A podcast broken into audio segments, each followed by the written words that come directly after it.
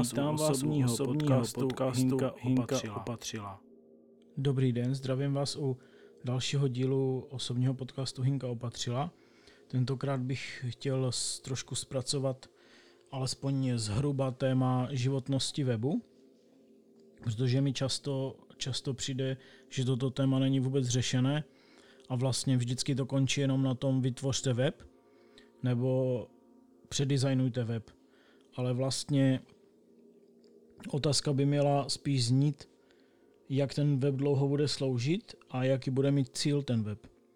Jo, o celý webu si uděláme asi ještě speciální díl, ale tady jde vyloženě o to, že si lidi vlastně často neuvědomují, že ten web má životnost tak jako potraviny, nebo vlastně jako nějaké předměty, co běžně používáme a tu životnost u toho máme a jsme na ní zvyklí. Jo, že je to vlastně nějaká záruční doba a podobně nějaká životnost toho výrobku. Jo, záruční doba se dá přirovnat taky k nějakému třeba servisu nebo k něčemu. Takže co se týká té životnosti, tak já, já to jako pracovně nazývám celé jako život webu, protože mi přijde, že eh, web, o který se nikdo nestará a který jako nežije v uvozovkách, tak je mrtvý, jo, protože podstatě já tomu říkám, že jenom visí na internetu. To znamená, ten život webu už beru jako to slovo živ, živý jako živě, že s ním jako člověk pracuje, ať už někdo, kdo je na to určený, anebo majitel, nebo majitelka a vlastně pracují s tím webem, pracují s celým tím s celým tím eh, jakoby základním kamenem, eh, který vlastně, na který je navazený, já nevím, sociální sítě, marketing a všechny tyhle věci. Já nevím, e-mail marketing, jo, a teď je samozřejmě spousta kanálů, tvorba videí, YouTube a tak dále. Stále se to mění skrze roky, že jo, jak se ty sítě obnovují, uh, ztrácejí, mizí, jo, teď se objevují zase další nové, třeba TikTok, jo, a, a podobné, jako zase pro mladé. A všechno se dá nějakým způsobem zapojit jako různé marketingové kanály. A nebo samozřejmě všechno je to o tvorbě obsahu, jo, to znamená, jsou to jako nějaké obsahové, já potom říkám obsahové kanály, protože ono, marketing je v podstatě taky cokoliv, cokoliv člověk dělá kolem podnikání. Jo, tak se to dá jako nazvat offline nebo online marketing.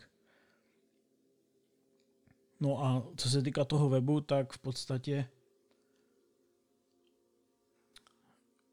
ta životnost může být samozřejmě různá i podle toho cíle a tu životnost můžete měnit něco, jak, jak je u mobilu, když, se, když přijde aktualizace, tak vlastně prodlouží, prodloužíte tím aspoň tu softwarovou životnost tak u webu je to tím, že udržujete aktualizace, což dneska vlastně všechny moderní systémy fungují na tom principu, že mají aktualizace, což taky dost klientů ještě stále nechápe, že to není jako kdysi, že byl prostě web ručně napsaný a ten nějak fungoval a buď se o něho někdo staral nebo ne, ale neměl jako takové aktualizace, prostě staral, staral se o, toho, o to na tvrdokoder a kodovalo se to, nebo předělávalo do nového kodu ale dneska je to vlastně založeno na těch aktualizacích. Víš, já nevím, Drupal, Joomla, WordPress prostě a miliony jiných systémů.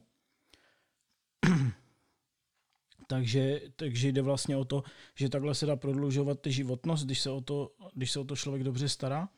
A samozřejmě to se bavím jenom o těch technických věcech, ale samozřejmě ten web stárne jakoby jak tím kódem, který se dá takhle udržovat, vlastně měli by samozřejmě i ty nejnovější technologie, tak stárne samozřejmě hlavně i designově a obsahově, jo, protože já nevím, je web nějakého třeba grafika a ten grafik se že ho nějak vyvíjí, takže si doplňuje třeba stránku portfolia a samozřejmě se vylepšuje za ty roky, tak by si měl vylepšovat i ten design toho webu. A samozřejmě nabízí třeba i časem jiné služby a samozřejmě všechno se dá vylepšovat. To znamená, i, ten, i ty textace na tom webu si časem by si měl trošku projít, vylepšit a jedno s druhým.